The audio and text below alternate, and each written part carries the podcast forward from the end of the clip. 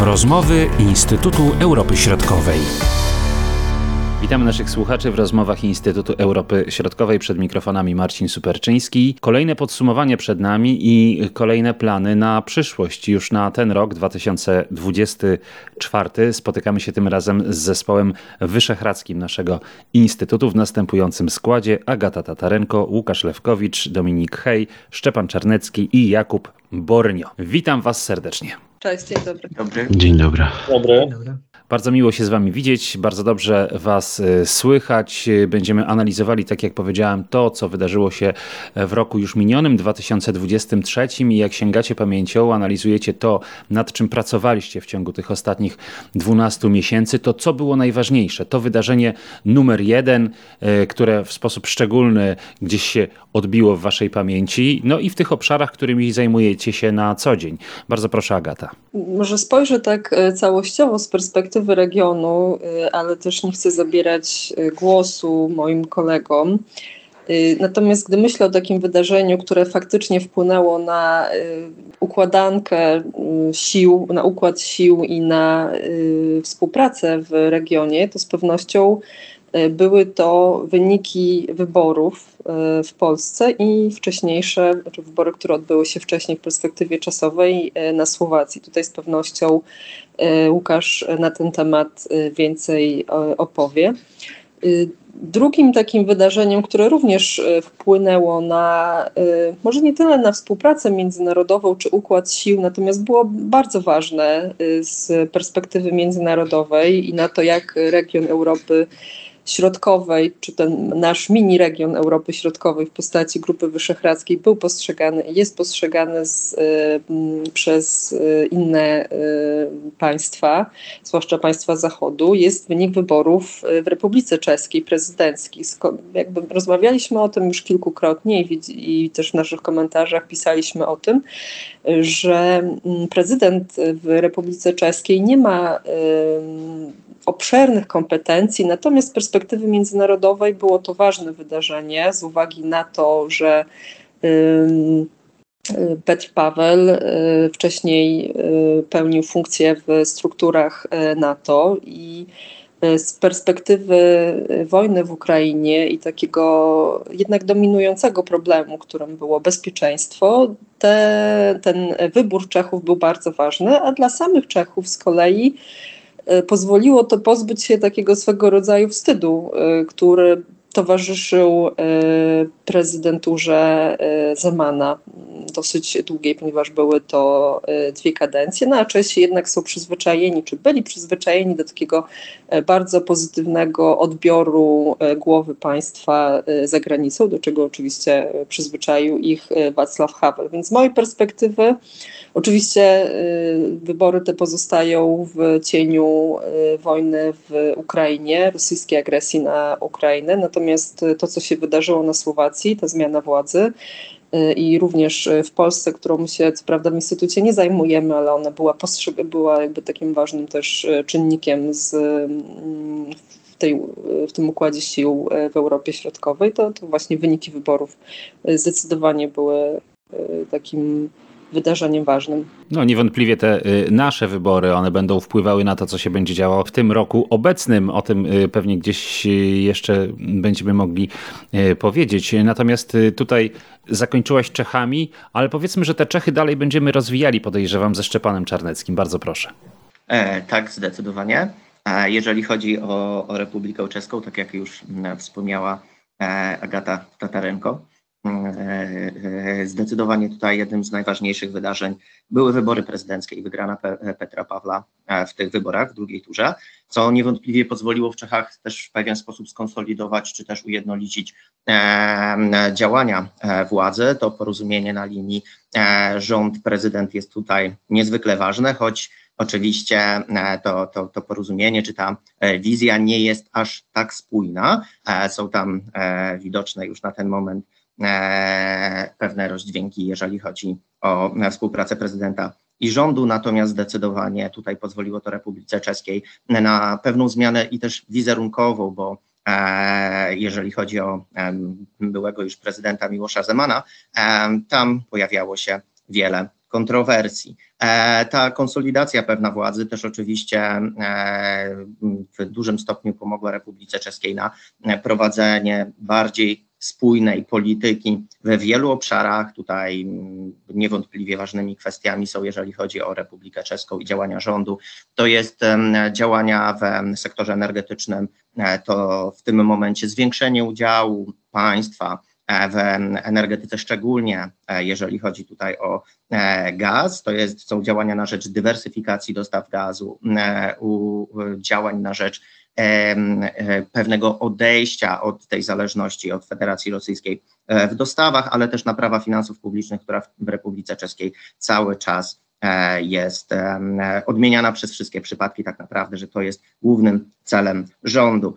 Z dalszych kwestii, które tutaj są w Republice Czeskiej niewątpliwie ważne, to niezmienna deklaracja i działania na rzecz pomocy Ukrainie, czy to w kwestiach zbrojeń, czy też w kwestiach humanitarnych, pomocy uchodźcom, ale to też duże zaangażowanie Republiki Czeskiej w konflikt izraelsko-palestyński. Tutaj podkreślić należy, jak e, Republika Czeska e, wspiera Izrael w tym konflikcie. Możemy uznać, że jest to jedno z państw najbardziej zaangażowanych w poparcie dla Izraela z całego regionu e, Europy Środkowej, ale i nawet szerzej wychodząc w ogóle E, Europy. E, poza tym to wydarzenia takie jak właśnie e, działania w kwestiach zwiększenia stabilności finansowej w państwa, zmniejszenia zadłużenia, zmian podatkowych i tak dalej, i tak dalej. No i oczywiście przeciwdziałanie inflacji. Republika Czeska ciągle znajduje się w trudnej sytuacji gospodarczej, nie potrafiła, nie odbudowała swojej gospodarki do poziomu sprzed COVID-u,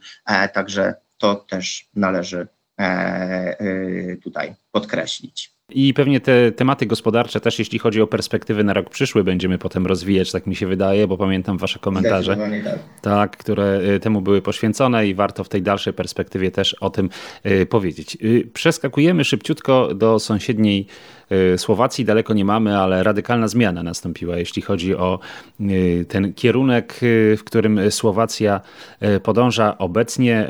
Rząd, ponowny rząd pana Fico. No i Łukasz Lewkowicz więcej wie na ten temat niż ja. To jest oczywiście, tak jak powiedziała Agata, najważniejsze wydarzenie zeszłego roku, jeśli chodzi o Słowację, ale pamiętajmy, że to były przedterminowe wybory parlamentarne bo one się miały według konstytucji odbyć teraz na wiosnę 2024 i one były efektem trwającego od wielu, wielu miesięcy y, kryzysu politycznego na Słowacji, który doprowadził do upadku centroprawicowego rządu Edwarda Hegera y, w maju. Później mieliśmy przez kilka miesięcy rząd techniczny premiera Odora, który miał jakby między innymi przygotować Słowację do wyborów parlamentarnych.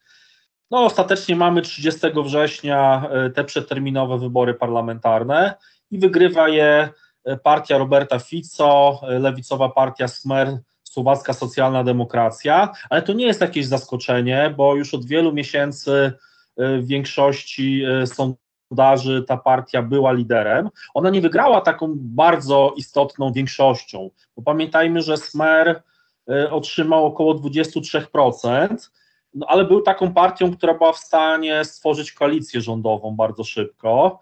Już e, w październiku mieliśmy podpisaną umowę koalicyjną z inną lewicową partią, Chlas SD Petera Pellegriniego, również byłego premiera, który był e, premierem w, e, w rządzie Roberta Fico, znaczy wcześniej wicepremierem, później premierem, był członkiem Smeru, później stworzył swoją partię, no i partii, Słowackiej Partii Narodowej, to ten trzeci podmiot koalicyjny, z którym Smer również w latach 2016-2020 e, współpracował. Co ciekawe, tam doszło do pewnej zmiany w polityce zagranicznej, bo ten rząd już funkcjonuje od kilku miesięcy, ogłosił swój program na lata 2023-2027 i tam widać pewną zmianę podejścia chociażby do Ukrainy, bo pamiętajmy, że podejście do Ukrainy to był jeden z ważnych tematów kampanii wyborczej e, na Słowacji, która trwała bardzo długo, bo ona trwała praktycznie od początku 2023 e, roku. Tylko e, Fico, który jest po raz czwarty premierem, tutaj podkreślam, jest bardzo doświadczonym, pragmatycznym politykiem i on, mówiąc o podejściu do Ukrainy obecnego rządu słowackiego, on nie zakłada braku pomocy humanitarnej czy politycznej, bo to w programie jest zapisane, że to będzie kontynuowane. Natomiast mówi wprost, że nie chce przekazywać uzbrojenia, ale na płaszczyźnie rządowej. Czyli tutaj dopuszcza to, że prywatne firmy produkujące amunicję czy uzbrojenie będą mogły to, to uzbrojenie dalej przekazywać e, Ukrainie. Fico oczywiście w programie, ale też w praktyce politycznej podkreśla, że Słowacja cały czas będzie w Unii Europejskiej, będzie w Pakcie Północnoatlantyckim, że nie ma zamiaru wychodzić. Natomiast tam pewnie akcenty będą kładzione trochę inaczej, ponieważ e, obecny rząd jest przeciwnikiem pogłębiania integracji europejskiej między innymi e, likwidacji e, weta, prawda, w tych najważniejszych głosowaniach. E, także kwestie migracyjne mogą różnić Słowację z dużymi krajami Europy Zachodniej. Mm, tak więc to, to wydaje mi się, że to jest jakieś takie właśnie najważniejsze wydarzenie i najważniejsze kierunki na najbliższe lata, jeśli chodzi o Słowację. A drugim takim wydarzeniem, o którym warto też wspomnieć, jest w takiej może szerszej perspektywie e, regionalnej jest kolejny szczyt inicjatywy Trójmorza, który odbył się e, na początku września w Bukareszcie po raz drugi. E, tylko ten pierwszy szczyt w Bukareszcie z 2018 roku był taki przełomowy, bo tam podjęto decyzję o powstaniu Funduszu Inwestycyjnego Trójmorza, o projektach, o liście projektów transgranicznych, E, wtedy po raz pierwszy uczestniczyli przedstawiciele Komisji Europejskiej czy Niemiec. Natomiast na tym szczycie aż tak istotnych decyzji nie podjęto, ale między innymi po raz pierwszy od 2016 roku poszerzono Trójmorze o kolejnego członka i to tak zwany kraj starej Unii Europejskiej, bo 13 członkiem Trójmorza stała się Grecja. Poszerzono również współpracę z z państwami e, sąsiedzkimi z inicjatywą Trójmorza, które nie mogą być w tym momencie e, członkami, ponieważ nie, nie są w Unii Europejskiej, no ale w przyszłości taka szansa jest i poza Ukrainą, która dołączyła w 2022 roku do tej współpracy z Trójmorzem, w Bukareszcie podjęto decyzję o, współ, o poszerzeniu współpracy o Mołdawię. Podtrzymano również chęć pomocy dla Ukrainy ze strony inicjatywy Trójmorza, mówiono o odnawialnych źródłach energii, o rozwoju energetyki jądrowej. E, tak więc e, w sensie takiej właśnie tej współpracy szerszej, regionalnej, szerszej niż Wyszehrad, również warto o tym szczycie wspomnieć. Dziękuję za to wspomnienie. Y, być może jeszcze będziemy w następnym etapie wracać do tych y, właśnie wydarzeń związanych y, z Trójmorzem. Jak nie w tym podcaście, to z pewnością w jednym z następnych, bo tutaj naprawdę dużo pytań też się nowych rodzi i będziemy o tym mówili. No i przenosimy się do Budapesztu, do Dominika Heja. Witamy Cię, Dominiku, jeszcze raz. Kłaniam się. Przez granicę w zasadzie śmiejąc się, ale wiele w tym, wiele w tym prawdy. No i też na y, odtworzony sojusz węgiersko-słowacki, szczególnie po wyborach polskich. Y, duże nadzieje po stronie węgierskiej y, związane z powrotem Roberta Ficy. Zresztą y, sama podróż szefa węgierskiej dyplomacji na Słowacji, spotkanie się z każdym możliwym politykiem słowackim o zapewnieniu o dobrej współpracy jest dużym nowym, a pokłosiem rozluźnienia zdecydowanego relacji z Polską, które pewnie będziemy w 2024 roku obserwować, ale patrząc na na to, co y, ustawiło, przynajmniej komentarzowo, tematycznie, y, to mm, jak wyglądał 2023 rok na Węgrzech, to z jednej strony chyba to jest największe zainteresowanie, które gdzieś wokół Węgier nam towarzyszy. To jest z jednej strony podejście do rozszerzenia Sojuszu Północnoatlantyckiego, zwlekania cały czas w sprawie Szwecji. Pamiętajmy, że możemy w zasadzie mówić o tym, że węgierskie władze oszukały partnerów w Grupie Wyszehradzkiej. Premier Orban zobowiązał się w listopadzie 2022 roku do rychłego rozpoczęcia E, rozmów i, i przeprowadzenie całego procesu dotyczącego Szwecji także na pierwszym możliwym posiedzeniu w, w 2023 roku. To się nie stało. Rok 2023 się zakończył. Pomimo wielokrotnych prób, e, propozycji przez opozycję tego, żeby zająć się rozszerzeniem ustawy e, o NATO i po, oczywiście porządku obrad, wciąż do tego nie doszło. Za, pojawiały się komunikaty, szczególnie po lipcowym szczycie NATO w Wilnie, że to jest tylko kwestia techniczna, że tak naprawdę wszystko już jest dopracowane, tylko parlamentarzyści muszą zagłosować. Okazało się, że wcale tak nie jest, że tej woli politycznej przede wszystkim wciąż nie ma. No i przynajmniej w obecnej perspektywie 2024 roku pewnie to się wydarzy przed szczytem w Waszyngtonie, ale jeszcze wiele jakby przygód wokół tej tematyki nam będzie towarzyszyło, co jest o tyle istotne, że jeśli mówimy o bezpieczeństwie regionalnym i tego, w jaki sposób Węgry je widzą, albo w jaki sposób podchodzą w ogóle do Sojuszu Północnoatlantyckiego, to nie sposób nie wspomnieć o relacjach tak z Rosją, jak i z Białorusią.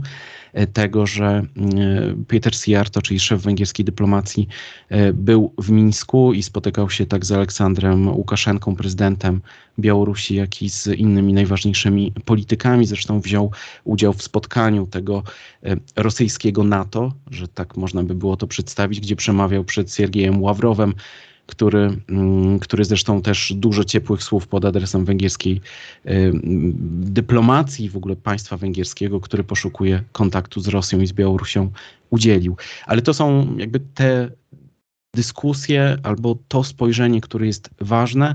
E, patrząc od strony PR-u, też związanego z NATO, e, Węgry bardzo, e, to jest wciąż ciekawa polityka, że do tego dopuściły.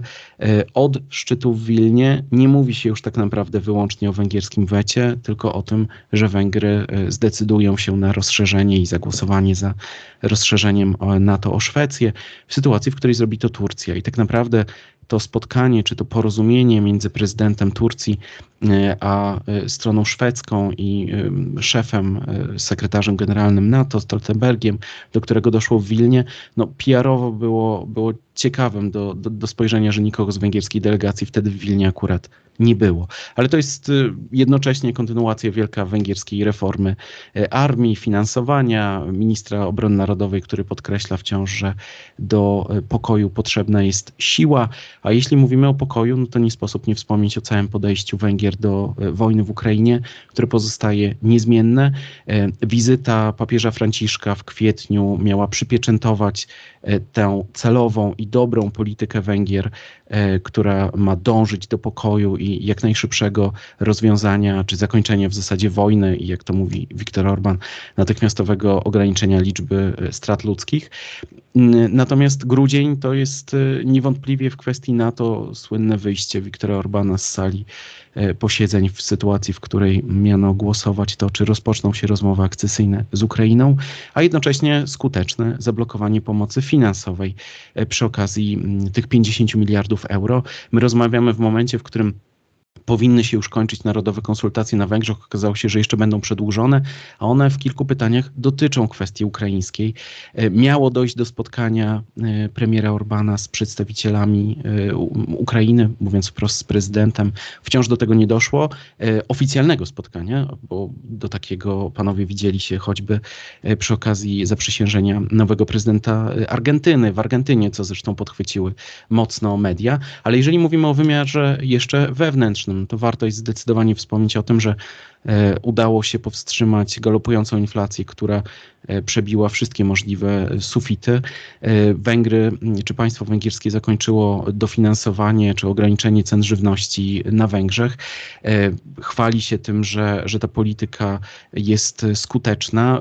I tak problem inflacyjny powoduje bardzo wysoka stawka 27% VAT-u, no ale tą sprawę udało się na szczęście w jakiś sposób ograniczyć jeszcze, jesteśmy jeszcze przed e, ostatecznym podsumowaniem 2023 roku pod względem tego, jaka była skumulowana cała inflacja, no ale powinno się udać e, szczęśliwie zakończyć ten rok na jakimś poziomie, który węgierskie władze satysfakcjonuje, a w wymiarze wewnętrznym jeszcze no to polityka, to znaczy całkowita wciąż dominacja Fidesu, który nie musi się martwić e, żadną opozycją, bo ta jest mocno skłócona. No i patrząc perspektywicznie rok 2024, Fidesz ma zwycięstwo w kieszeni już od razu w wyborach do Parlamentu Europejskiego w czerwcu, no i w wyborach samorządowych. I to z perspektywy Fidesu jest najważniejsze, żeby tę władzę władzę utrzymać. Jest przedłużony stan zagrożenia spowodowany wojną wciąż, czyli stan nadzwyczajny, konstytucyjny, y, który obowiązuje który płynnie przeszedł ze stanu zagrożenia spowodowanego COVID-em. No więc to daje wciąż supremację władzy wykonawczej, premiera osobiście. I ta jego pozycja jest absolutnie na Węgrzech niezachwiana. No i pewnie taki będzie ciąg dalszy w tym roku, ale nie, nie, nie, nie, uprzedzajmy faktów, bo jeszcze o tym będziemy mówili. A co było najważniejsze z punktu widzenia Jakuba Bornia? Na chwilę wyjdę z Wyszehradu, by po chwili do niego wrócić z mojej perspektywy wydarzeniem, które jak i w 2022 roku dynamizowało e, relacje w Europie Środkowej, w Europie Środkowo-Wschodniej, były oczywiście wydarzenia e, na froncie ukraińskim i tutaj Myślę, że kluczowym było wyhamowanie, czy też nieefektywność, albo przynajmniej w takiej skali, jakiej się jej spodziewaliśmy, kontrofensywy e, ukraińskiej, e, która była dookreślana również mianem niepowodzenia po prostu. Natomiast myślę, że było to związane głównie z naszymi naszymi, mówię z perspektywy, z perspektywy Zachodu, zbyt wysokimi oczekiwaniami co do efektów tej, e, tej kontrofensywy i w efekcie przejście działań zbrojnych w stadium e, zamrożenia, czy też e, pozycyjnej wymiany ognia z bardzo drobnymi przesunięciami linii frontu. To jest też związana z rozciągłością czasową tego konfliktu, przynajmniej w jego pełnej skali, zjawisko oswojenia się społeczeństw Europy Środkowo-Wschodniej, w tym społeczeństw wyszehradzkich, z, ze zjawiskiem wojny. I to, o czym mówił Łukasz e, Lewkowicz, jest e, jakby nowe podejście, polity, e, nowe podejście Słowacji do, do tej problematyki jest, jest tego egzemplifikacją. Z drugiej strony mamy deklaracje z różnych stolic Europy, czy Unii Europejskiej, że wsparcie będzie kontynuowane, ale niestety kończą się zasoby i e, kończą się zasoby nawet w państwach e, o tak relatywnie dużym potencjale jak Polska, co w, tuż przed wyborami powiedział premier Mateusz Morawiecki. I to nawiąże znowu do tego, o czym powiedział Łukasz, jakby decyzja Słowaków nie jest związana tylko e, z, z kwestiami politycznymi, ale przede wszystkim z, też z bardzo prozaicznymi, a mianowicie ograniczonymi zasobami albo skończonymi zasobami Słowacji w zakresie wsparcia militarnego e, Ukrainy. Y, na Zachodzie mieliśmy też do czynienia, na Zachodzie, ale myślę też o Europie Środkowo-Wschodniej z perspektywy ukraińskiej, w tym, w tym sensie Zachodzie, mieliśmy do czynienia też z pewnym otrzeźwieniem. Y, otrzeźwieniem y, w kontekście naszego stosunku do Rosji i tego, że nie da się jej tak łatwo pokonać, jak jeszcze zakładaliśmy sobie kilka czy też kilkanaście miesięcy temu.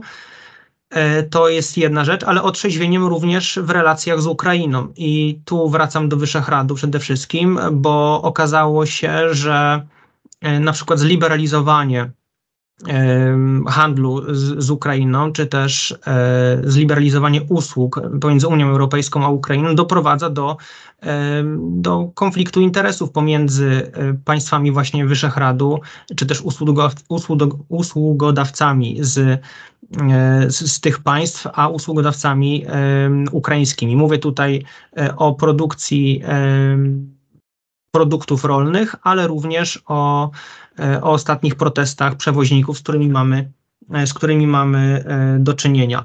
Drugą kwestią, na którą chciałem zwrócić uwagę, jest intensyfikacja, intensyfikowanie mm, różnego rodzaju ataków, czy hybrydowych, na przykład via Białoruś, przez Rosję, czy też związanych z dezinformacją, z propagandą i tutaj państwa Europy Środkowo-Wschodniej, państwa Wyszehradu nie są e, jakimś wyjątkiem, one również są efektem bardzo szeroko zakrojonych działań w, w różnych wymiarach. E, I trzecim takim wektorem, o których, takim filarem, o którym chciałbym wspomnieć, jest e, dostosowywanie się, czy kontynuowanie polityki dostosowywania się Sojuszu Północnoatlantyckiego do tych nowych uwarunkowań w regionie. One nie są już takie nowe, ale to dostosowywanie się niestety jest bardzo rozciągnięte e, w czasie.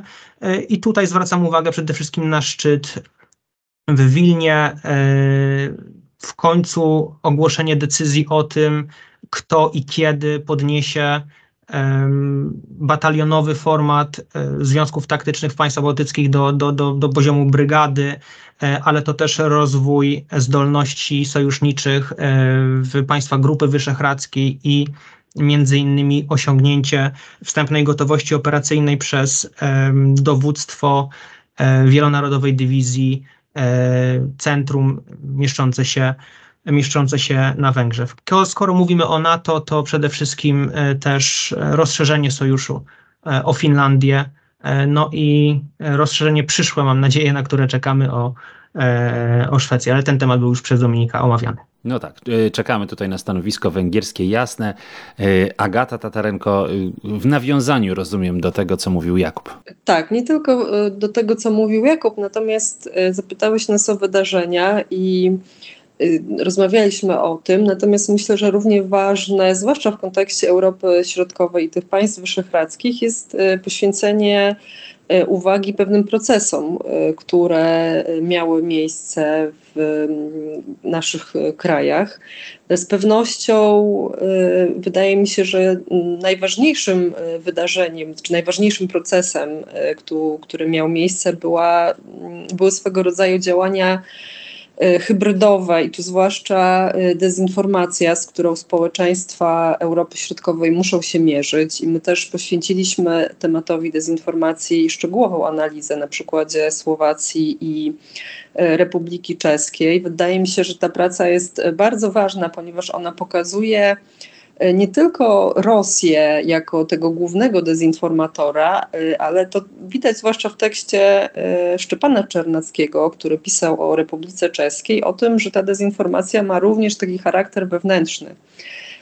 I Myślę, że zdecydowanie y, patrząc tak w przyszłość, jest to temat, z którym społeczeństwa nie tylko Europy Środkowej, ale y, właściwie całego świata będą y, musiały się mierzyć też z uwagi na rozwój nowych technologii. I kolejnym takim procesem, który jest niezwykle ważny i który obserwowaliśmy i w Republice Czeskiej, i na Słowacji, jeśli chodzi o, o Węgry, no to właśnie z uwagi na te dezinformacje y, sądzę, że wygląda to inaczej, natomiast Dominik z pewnością y, mógłby powiedzieć na ten temat więcej. Mianowicie chodzi mi o to słabnące mm, poparcie y, społeczeństwa dla Ukrainy, mówiąc tak ogólnie, ponieważ E, właściwie e, z uwagi na te e, oczekiwania, które też trochę strona ukraińska podsycała, jeśli chodzi o tę kontrofensywę i też jakby pewne rozczarowanie, wydaje mi się, że, że jest to ważny temat. Jest to też wyzwanie na 2024 rok dla władz i dla społeczeństwa, i dla społeczeństwa obywatelskiego żeby właśnie Ukrainę dalej wspierać teraz obserwujemy mm, szereg takich działań, zwłaszcza w sferze medialnych, dotyczących zwłaszcza pomocy humanitarnej. Natomiast o tej pomocy e, militarnej trochę mniej się mówi. Wydaje mi się, że to jest równie ważne, jeśli nawet nie ważniejsze z perspektywy e, wojny i, i też na działania właściwie na skalę Unii Europejskiej są niezwykle ważne. Tutaj w tej dynamice pomiędzy Stanami Zjednoczonymi a różnymi państwami y, w Europie, które starają się jakby zaproponować nowe rozwiązania. I myślę tutaj na przykład o Francji, która mówi o tym, że ta broń powinna być y, przede wszystkim europejska, też z uwagi na to, co może się wydarzyć y, w Stanach Zjednoczonych, jeśli chodzi o wynik wyborów. Więc myśląc nie w kategoriach wydarzeń, ale właśnie procesów, to zdecydowanie kwestia poparcia społecznego dla Ukrainy, mm, kwestia dezinformacji i, i wreszcie to bezpieczeństwo rozumiane w takich twardych kategoriach w połączeniu właśnie z przemysłem zbrojeniowym. To są nie tylko procesy, które miały miejsce 2023 roku, które zasługują na naszą uwagę, ale także w perspektywie no, już aktualnego, czyli 2024 roku. Płynnie przeszłaś do tego 2024 roku, czyli roku obecnego,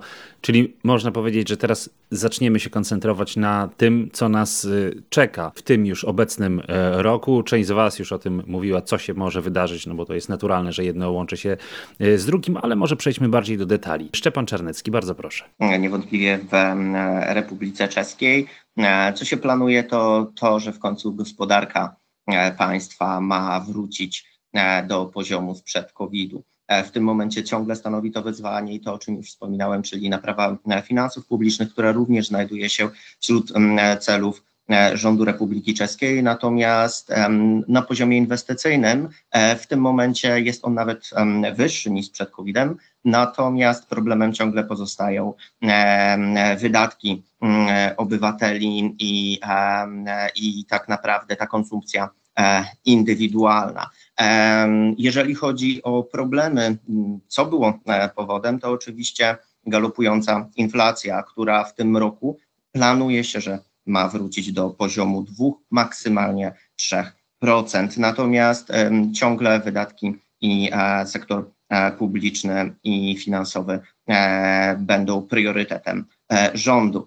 I właśnie w związku z tym już rozpoczęła się debata na, temat, na temat przyszłości Czech w strefie euro, którą, która jest związana ze wskazaną wcześniej E, problematyką. No, Republika Czeska ma spełnić w tym roku e, trzy z czterech podstawowych celów e, traktatu z Maastricht czy konwergencji w aspekcie przyjęcia wspólnej waluty i niewątpliwie to będzie bardzo ważna debata. W tym aspekcie w Republice Czeskiej oczywiście konsensusu nie ma, no i nie możemy się spodziewać z końcem roku tego, że Republika Czeska będzie członkiem strefy euro, natomiast niewątpliwie ta debata będzie się w tym roku rozwijała i to E, w związku również z wyborami do Parlamentu Europejskiego, gdzie będziemy mogli usłyszeć wiele głosów za, jak i przeciw. Tu myślę o trzech partiach, które e, są przeciwne, to jest opozycji obecnej, czyli Andrzeju e, Babiszowi z ANO oraz SPD, ale także w jednej, musimy przypomnieć tutaj, że w Republice Czeskiej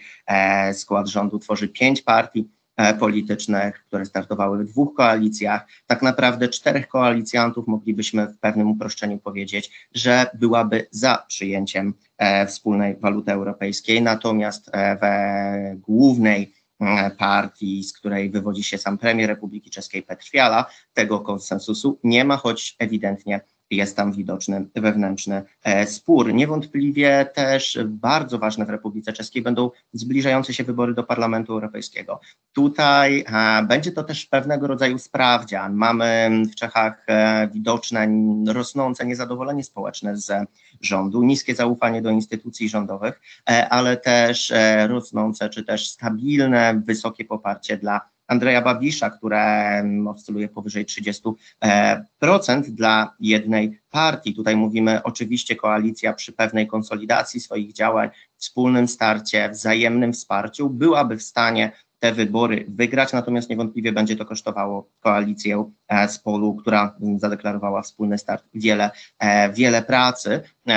Andrzej Babisz niewątpliwie to, o czym również wspomniała wcześniej Agata Tatarenko, dezinformacja zyskuje na tym kapitał społeczny, buduje na tym swój potencjał polityczny i niewątpliwie stanowi bardzo duże zagrożenie dla obecnego rządu Republiki Czeskiej. E, to niezadowolenie społeczne, któremu, e, które temu towarzyszy, wynikające właśnie z inflacji, z niskich, z niskich możliwości finansowych gospodarstw domowych, z, jednak z problemu, problemem płacy realnej, i tak dalej, i tak dalej, może się również na to przełożyć. No i niewątpliwie dochodzi do tego jeszcze kwestia e, debat o zmianach w traktatach o UE i która również wywołuje w Republice Czeskiej e, duże kontrowersje i oczywiście duży sprzeciw w tym części partii opozycyjnych, znaczy obu partii opozycyjnych, e, które mogą użyć tego argumentu w bardzo populistyczny sposób, ale i w samej ODS, przy czym, o czym wspomniałem wcześniej, i ten brak spójności na linii prezydent-rząd, prezydent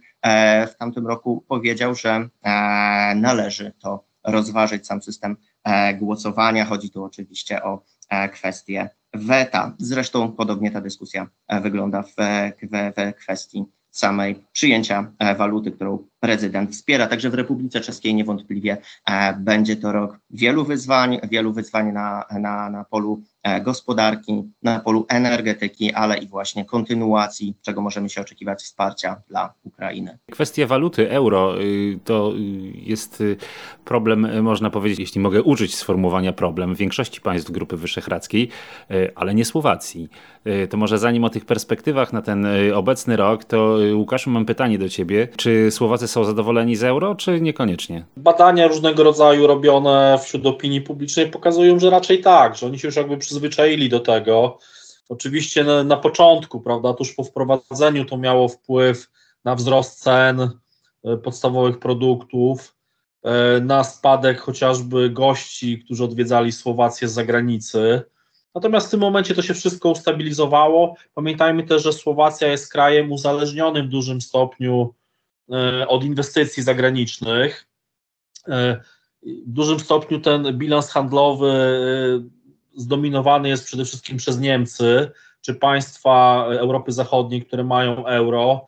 Tak więc to też jest dla nich w sensie takim e, wymiany ekonomicznej dosyć istotne, to, że są w Eurolandzie, no ale to oczywiście też ma e, takie konsekwencje, że ta polityka e, monetarna już jest gdzie indziej, nie w Bratysławie, ale ja nie słyszałem, żeby przynajmniej obecny rząd, czy w ostatnich latach dyskutowano na, na tem, krytykowano wejście do strefy euro. Znaczy tego raczej nie ma, to już się przyjęło, to już jest tyle lat e, i to, jest, i to raczej przynosi korzyści Słowacji.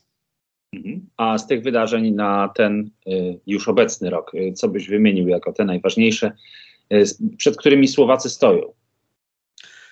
To oczywiście jest kilka takich wydarzeń. No, kontynuując to, co mówiłem wcześniej o polityce zagranicznej, to oczywiście otwartym pytaniem jest, co będzie dalej z tą pomocą dla Ukrainy. Robert Fico zapowiedział, że w styczniu tego roku spotka się ze swoim odpowiednikiem, premierem Ukrainy, jak to on określił, na granicy słowacko-ukraińskiej i mają rozmawiać właśnie między innymi na temat pomocy humanitarnej Słowacji dla Ukrainy, ale także przekazywania dobrych praktyk tego, jak Słowacja wchodziła do Unii Europejskiej przed 2004 rokiem, właśnie dla Ukrainy. Bo pamiętajmy, że wbrew tej retoryce przedwyborczej, E, Fico na szczycie w, Brukseli e, w grudniu ubiegłego roku no, zgodził się na to, żeby podjąć negocjacje akcesyjne z Ukrainą, nie zawetował tego. E, był, był również zwolennikiem przekazywania tych 50 miliardów euro dla Ukrainy, a wcześniej na szczycie w październiku zeszłego roku podpisał się również przed kontynuacją pomocy humanitarnej i militarnej dla Ukrainy. Tak więc tutaj jest dosyć otwarte pytanie, jak to będzie w praktyce wyglądało, ale co ciekawe, w programie rządu zapisane jest sprzeciw Słowacji wobec nakładania sankcji, natomiast nie wymienia się wprost Rosji czy Białorusi, natomiast no, domyślamy się, że oczywiście o to chodzi i tutaj Słowacja no, może coś próbować ugrać, aczkolwiek nie sądzę, żeby zdecydowała się, tak jak Węgry, na zawetowanie jakiejś decyzji w tym zakresie.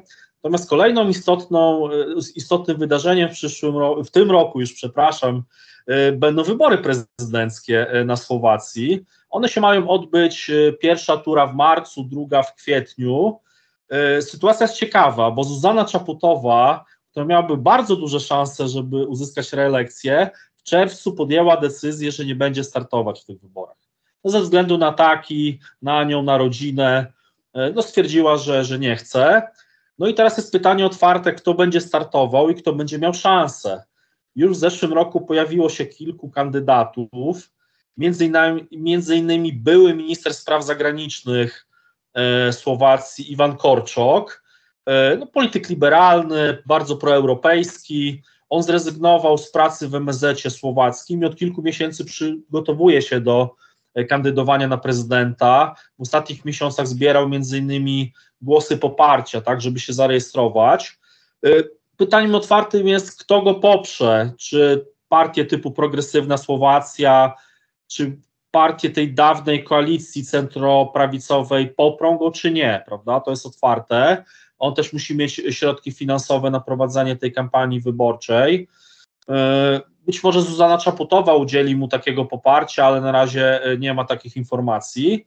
No, drugim poważnym kandydatem jest e, Peter Pellegrini, wspomniany przeze mnie lider partii Hlas SD, która tworzy obecną koalicję rządową. No, były premier, obecnie marszałek parlamentu.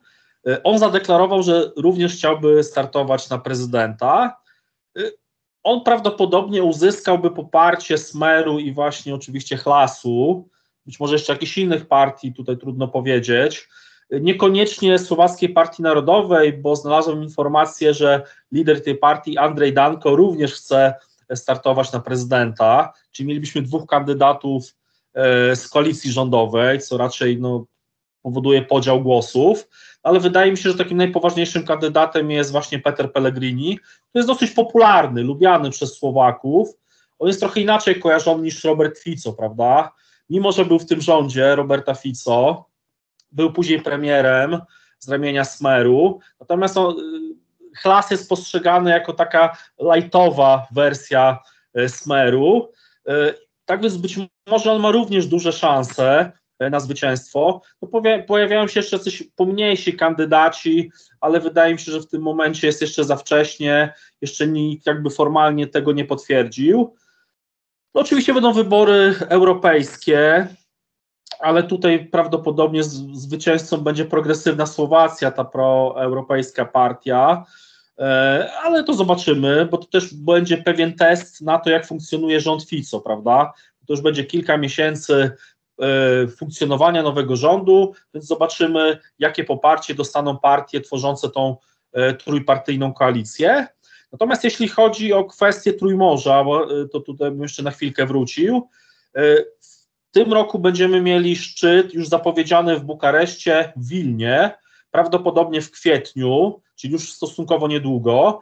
Wydaje mi się, że z tego względu, że po raz trzeci e, szczyt odbędzie się w państwie bałtyckim, to pokazuje po pierwsze, że państwa bałtyckie są bardzo zaangażowane w inicjatywę Trójmorza, ale po drugie, że też kwestie bezpieczeństwa prawdopodobnie będą dosyć istotne na tym szczycie. Nie tylko takie kwestie stricte ekonomiczne, bo pamiętajmy, że Trójmorze to jest przede wszystkim projekt ekonomiczny, natomiast właśnie kwestie bezpieczeństwa. I co ciekawe, w Bukareszcie zapowiedziano również kolejny szczyt za dwa lata, który ma się odbyć w Budapeszcie na Węgrzech. Więc to też będzie bardzo ciekawe, jak to będzie wyglądało, biorąc pod uwagę, że tam się mówi dużo o tym uniezależnieniu się od Rosji, w sensie chociażby dostaw energii, e, dużo się mówi o pomocy dla Ukrainy, e, tak więc to też będzie bardzo ciekawe z mojego punktu widzenia. I tylko jeszcze dodam, e, że generalnie Słowacja stawia na rewitalizację Grupy Wyszehradzkiej, tak wracając do, do, do, tego naszego formatu wyszehradzkiego, oni już w programie wymienili właśnie tylko ten format jako główny format dla Słowacji. E, napisano tam między innymi, że chce się kontynuować te ponadstandardowe relacje z Czechami. E, wspomina się to, co mówił też Dominik, o tych bardzo dobrych relacjach z Węgrami, argumentując to oczywiście mniejszościami, mniejszością węgierską na Słowacji, y, słowacką na Węgrzech, ale również tymi doświadczeniami y, przed 2020 roku, kiedy partia Most Hit, partia reprezentująca mniejszość węgierską, była współkoalicjantem ze Smerem i Słowacką Partią Narodową. Czyli te doświadczenia z Węgrami y, obecny rząd ma. Oczywiście jest otwarte pytanie, jak, jak ta polityka zagraniczna, czy bezpieczeństwa, czy podejście do Ukrainy będzie realizowane, bo wydaje mi się, że w przeciwieństwie do Wiktora Orbana, Robert Fico będzie podchodził pragmatycznie i nie będzie wychodził przed szereg w sensie wetowania jakichś ważnych decyzji dotyczących właśnie e, chociażby pomocy dla Ukrainy. Retoryka polityczna swoją drogą, kampania wyborcza swoją, natomiast pra- polityka prawdziwa, y, polityka zagraniczna jest, y, jest to co innego. Ja widzę tutaj duży pragmatyzm Roberta Fico w tym zakresie i to w tym, w przyszłym w tym roku oczywiście zobaczymy, jak to będzie w praktyce wyglądać. Ale Viktor Orban też często mówi, że jest bardzo pragmatyczny, prawda? Że biznes jest najważniejszy. Dominik Hej, y, bardzo proszę. Oczywiście, że najważniejszy i to pewnie będzie w tym nadchodzącym, właściwie nie nadchodzącym, tylko obecnym, ciężko się przyzwyczaić, że 2024 szczęśliwie nastał. E, I można by było wskazać, jak tak zastanawiam się nad tym, jak ten rok się ułoży, poza oczywistymi zwycięstwami e, Fidesu w dwóch wyborach. E, pierwszą rzeczą, na którą bym wskazał w wymiarze wewnętrznym, to będzie eliminowanie, mówiąc wprost, opozycji. 1 lutego zacznie działać Urząd Ochrony Suwerenności Narodowej, którego zadaniem jest kontrolowanie wpływów zagranicznych aktorów na proces wyborczy na Węgrzech. To jest tak naprawdę ustawa, która została uchwalona jeszcze w ubiegłym roku, ale której głównym celem i najważniejszym jest niedopuszczenie, przynajmniej obecnie retorycznie, do tego, co nastąpiło w Polsce, gdzie uważa się, że to Szorosz i jego wpływy, a także wpływy unijne doprowadziły do zmiany władzy. 1 lutego urząd zacznie kontrolować organizacje pozarządowe za ukrywanie finansowania z zagranicy. Grozić będzie więzienie. W związku z tym e, no, duże e, wątpliwości ta ustawa budzi. Ja nie mam wątpliwości z kolei, że w tym roku będzie ona podjęta w postępowaniu przeciwnaruszeniowym przeciwko Węgrom przez Unię Europejską, co dla Węgier będzie miało duże znaczenie, bo w wymiarze zewnętrznym celem nadrzędnym w Unii Europejskiej będzie uzyskanie odblokowania wszystkich unijnych środków. Udało się na razie uzyskać 10 miliardów euro z Funduszy Spójności. E, dzięki zrealizowanej przez węgierskie władze reformie wymiaru sądownictwa, wymiaru sprawiedliwości, która została napisana z czego zresztą węgierscy przedstawiciele byli dumni pod, czy we współpracy z urzędnikami w Brukseli. Natomiast jednocześnie cały czas są zablokowane środki z KPO poza sumą około 900 milionów, która popłynęła na mechanizm Repower EU, czyli właśnie odcięcie się od uzależnienia energetycznego od Rosji, które na Węgrzech nie postępuje, mówiąc wprost. E, było dużo deklaracji, z których niewiele wynika, tymczasem e, czy uzależnienie związane mm, pod względem kapitałowym z rozbudową elektrowni atomowej w Paksz, która jest realizowana przez rosyjski Rosatom, e, no, czy próby przedłużania albo kontraktowania dodatkowych wolumenów gazu z Rosji, no nie sprzyjają na razie temu, żeby na papierze, faktycznie w danych, gdybyśmy mieli zażartować w Excelu, żebyśmy zobaczyli faktyczne spadki udziału rosyjskich węglowodorów e, na Węgrzech. No, na pewno pewnym remedium stanowić będzie zaangażowanie w odnawialne źródła energii, gdzie Węgrzy po latach odblokowali się na E, prawo stawiania turbin wiatrowych, e, co było zakazane przez wiele lat. Natomiast w wymiarze unijnym niezwykle istotna będzie też prezydencja Węgier w Radzie Unii Europejskiej, która zacznie się 1 lipca. W czerwcu 2023 roku Parlament Europejski wzywał, żeby Węgry w ogóle tej prezydencji nie stanowiły, jednak będą ją stanowiły. W program niewiele różni się od tego z 2011 roku, który dotyczył i rozszerzenia Schengen, e, i otwarcia na Bałkany Zachodnie, głównie Serbię, zresztą sojusz węgiersko-serbski e, jest obecnie na niemalże najwyższym możliwym e, poziomie e, politycznym. Tak został podniesiony i relacje Vucic-Orban no, są fantastyczne. Tak można by było uprościć próbę analizy tych, tych kontaktów. Natomiast to jest moment też, w którym być może Viktor Orban stanie na czele Rady Europejskiej, jeśli nie uda się uzyskać politycznego porozumienia co do następcy Charlesa Michela. To jest scenariusz, który wypłynął już w 2020 2024 roku budzi wśród y, sporej części odbiorców czy polityków w Europie e, pewne przerażenie, ale przynajmniej Charles Michel w jednym z wywiadów, dla, e, w którym pytany przez korespondentkę Polskiego Radia powiedział, że ten mechanizm dość łatwo można zmienić, ale przynajmniej w teorii to jest możliwe. E, ale też symbolicznie i to jest fascynujące, pod koniec 2024 roku zostanie przekazana prezydencja Polsce i to będzie dokładnie tak samo spotkanie Orban-Tusk jak w 2011 Pytanie, czym panowie się tym razem e, wymienią. Wówczas były szable i tokaje e, i deklaracja e, o tym, że trzeba grać w piłkę nożną, więc pod tym względem historia zatacza koło w sposób wyjątkowo żartobliwy, co do też składu osobowego szefów rządów, że pod tym względem niewiele się zmieniło. W wymiarze pozaunijnym super ważna będzie relacje ze Stanami Zjednoczonymi. Najważniejsze z perspektywy Budapesztu jest zwycięstwo Donalda Trumpa jeżeli on nie wygra tych wyborów, które pod koniec bieżącego roku nastąpią, no to będzie to wymagało bardzo daleko idącej korekty polityki zagranicznej. Rok 2023 przyniósł sankcje amerykańskie na Międzynarodowy Bank Inwestycyjny z siedzibą w Budapeszcie. E, przyniósł wykluczenie częściowe Węgier z programu Visa Waiver, który był następstwem, mm, ta decyzja była następstwem tego, że Węgrzy przyznawali e, węgierskie obywatelstwa mm, upraszczając, jak popadnie w tym osobom, które były e, przez Stany Zjednoczone uważane za zagrożenie. Tam chodziło głównie o, o Ukrainę.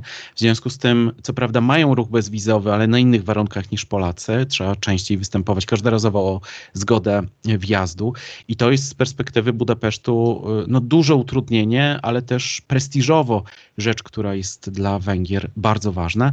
No i ostatni element, na którym zwróciłbym uwagę, no to jest ciągły rozwój relacji węgiersko-chińskich. No, Takže próbują stawać się, właściwie już stali się w regionie Europy Środkowej, to nie mam wątpliwości. W Europie, no to być może ubiegaliby się o palmę pierwszeństwa z, z, gdzieś z Niemcami. Natomiast zdecydowanie rzecznikiem Chin e, jest tutaj bardzo duży e, wzrost inwestycji chińskich na Węgrzech, które oczywiście związane są z polityką Unii Europejskiej wobec Chin i ochrony własnego rynku. E, tutaj wyzwaniem bez wątpienia będą kwestie związane z wymiarem jakby środowiskowym, ekologicznym, dlatego że zaskarżono decyzję o rozbudowie największej inwestycji CATL pod Debreczynem, która już trwa. Tymczasem Komisja Europejska ma się tą kwestią zająć. E, ewentualny zakaz realizowania tej inwestycji albo w postaci choćby środka zabezpieczającego będzie miał daleko idące konsekwencje dla Węgier, które na ten kierunek w zasadzie postawiły wszystko.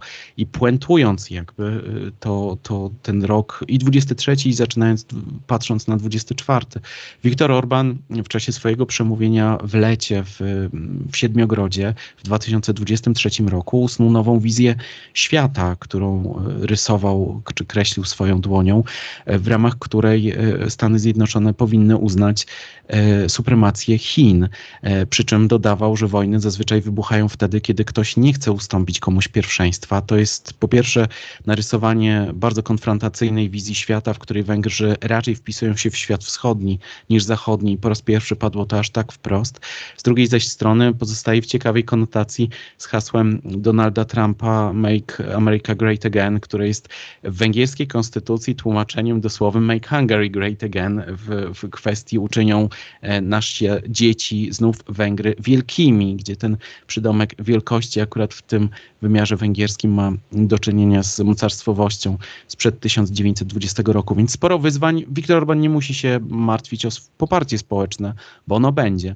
E, ale w sytuacji, w której wygrają siły e, proeuropejskie w wyborach do Parlamentu Europejskiego, zwiększając swój stan posiadania, bądź niewiele go tracąc, a w Waszyngtonie, w Białym Domu gospodarzem nie będzie Donald Trump, no to pod koniec bieżącego roku, jeśli będziemy się spotykać za rok rozmawiając o tym, no Węgry będą w trudnej sytuacji, w której będzie trzeba, oczywiście nie wprost, ale bardzo zredukować i zrewidować swoją politykę. E, no i to będzie bardzo duże wyzwanie, też intelektualne dla władz w Budapeszcie. Dla samego Wiktora Orbana niewątpliwie. E, bardzo dziękuję Dominiku i Jakub Bornio, bardzo proszę. Dużo już zostało powiedziane, więc ja pozwolę sobie w takim telegraficznym skrócie, ale też odpowiem trochę inaczej e, niż moje koleżanki i koledzy. Wydarzy się to, na co pozwolimy. To, co się wydarzy, zależy od nas. Mówię tutaj o, w kontekście zagrożeń dla bezpieczeństwa, raczej tego twardego bezpieczeństwa i spoglądam w kierunku Moskwy. E, to znaczy, jeżeli udowodnimy poprzez rozmaite nasze działania w zakresie wspierania Ukrainy, militarnego, ale też pozamilitarnego, w zakresie militaryzacji wschodniej flanki, w tym szczególnie obszaru szczególnie narażonego na e, zagrożenia ze strony Rosji, czyli państw bałtyckich, że jesteśmy zdeterminowani do dalszego wsparcia slash do e, bronienia e, każdego cala terytorium NATO, jak to zostało ładnie dookreślone przez, przez, prezydenta, Biden, przez prezydenta Bidena, to Rosja będzie mniej skora do dokonania prowokacji w kontekście wschodniej flanki, czy też kontynuowania albo zdolności kontynuowania e, działań zbrojnych na, e, na Ukrainie. To, co obserwujemy od kilku miesięcy, to niestety e, intensyfikowanie prowokacji wobec Zachodu i przenoszenie ich w rozmaite wymiary. Raptem kilka dni temu mieliśmy do czynienia z przelotem pocisku manewrującego nad terytorium Polski, co wcześniej E, wydaje się, że co wcześniej w sposób intencjonalny nie zostało przez Rosję dokonane. E, mieliśmy oczywiście do czynienia z odnalezieniem e, pocisku CH-55 pod Bydgoszczą, natomiast nie jest jasnym, czy on po prostu nie był pociskiem zabłąkanym. Tu wydaje się, że intencja była, była jasna, więc te prowokacje się intensyfikują i jeżeli państwa Sojuszu Północnoatlantyckiego nie pokażą swojej sojuszniczej determinacji, to możemy się spodziewać intensyfikowania tych prowokacji. One będą miały rozmaite cele. Głównym celem będzie obniżenie, czy też dalsze obniżanie poparcia zachodniego wsparcia wobec Ukrainy, e, obniżanie autorytetu państw członkowskich Unii Europejskiej i Sojuszu Północnoatlantyckiego i wreszcie obniżanie autorytetu samego Sojuszu Północnoatlantyckiego i gwarancji sojuszniczych. E, a zatem zagrożenia i te kinetyczne są bardzo realne. E, do nich należy się przygotowywać e, i je należy w sposób efektywny e, oddalać. I w tym kontekście powinniśmy bardzo mocno przyglądać się temu, co wydarzy się w Stanach Zjednoczonych, bo to Stany Zjednoczone są głównym punktem odniesienia dla Federacji Rosyjskiej. I tu zakończę. Bardzo dziękuję za tę kropkę, ale końcowa kropka będzie należała do Agaty y, Tatarenko z punktu widzenia zespołu. Bardzo podobała mi się y, ta kropka y, w wykonaniu Jakuba i przyznam szczerze, że bardzo chętnie pozostawiłabym naszych słuchaczy z tą refleksją, że wydarzy się to, na co my pozwolimy w naszych działaniach. Natomiast zdaję sobie sprawę z tego, że sama współpraca wyszehradzka, już odnosząc się do tej małej, lokalnej perspektywy, budzi e, wiele pytań. I to chyba też było takie pytanie, które, pytanie, problem, które powracało e, w 2023 roku, zwłaszcza jego drugiej połowie. Myślę tutaj ponownie o wyborach e, na Słowacji, w wyniku wyborów na Słowacji w Polsce i też pozycji Węgier e, względem z jednej strony Ukrainy, Rosji, Chin, a z drugiej strony względem szeroko rozumianego Zachodu Unii Europejskiej, bo jeśli chodzi o Stany Zjednoczone, to sytuacja wygląda trochę inaczej. I pojawiało się właśnie szereg pytań dotyczących współpracy wyszehradzkiej, która gdzieś tam mimo wszystko mimo tego obrazu medialnego, który był taki e, dla wielu obserwatorów niepokojący, e, różnego rodzaju e, spotkania odbywały się. Tu chociażby można przypomnieć spotkanie, które zostało co prawda nie odnotowane przez media, ale dotyczące ważnego problemu. Myślę tutaj o kwestii zboża i bezpieczeństwie żywnościowym, które również determinowało, ten problem również determinował 2000 23 rok. Jeśli spojrzymy na to szerzej, nie tylko z perspektywy regionu, no to warto wspomnieć o Rumunii, która gdzieś zyskała na tym konflikcie y, polsko-ukraińskim.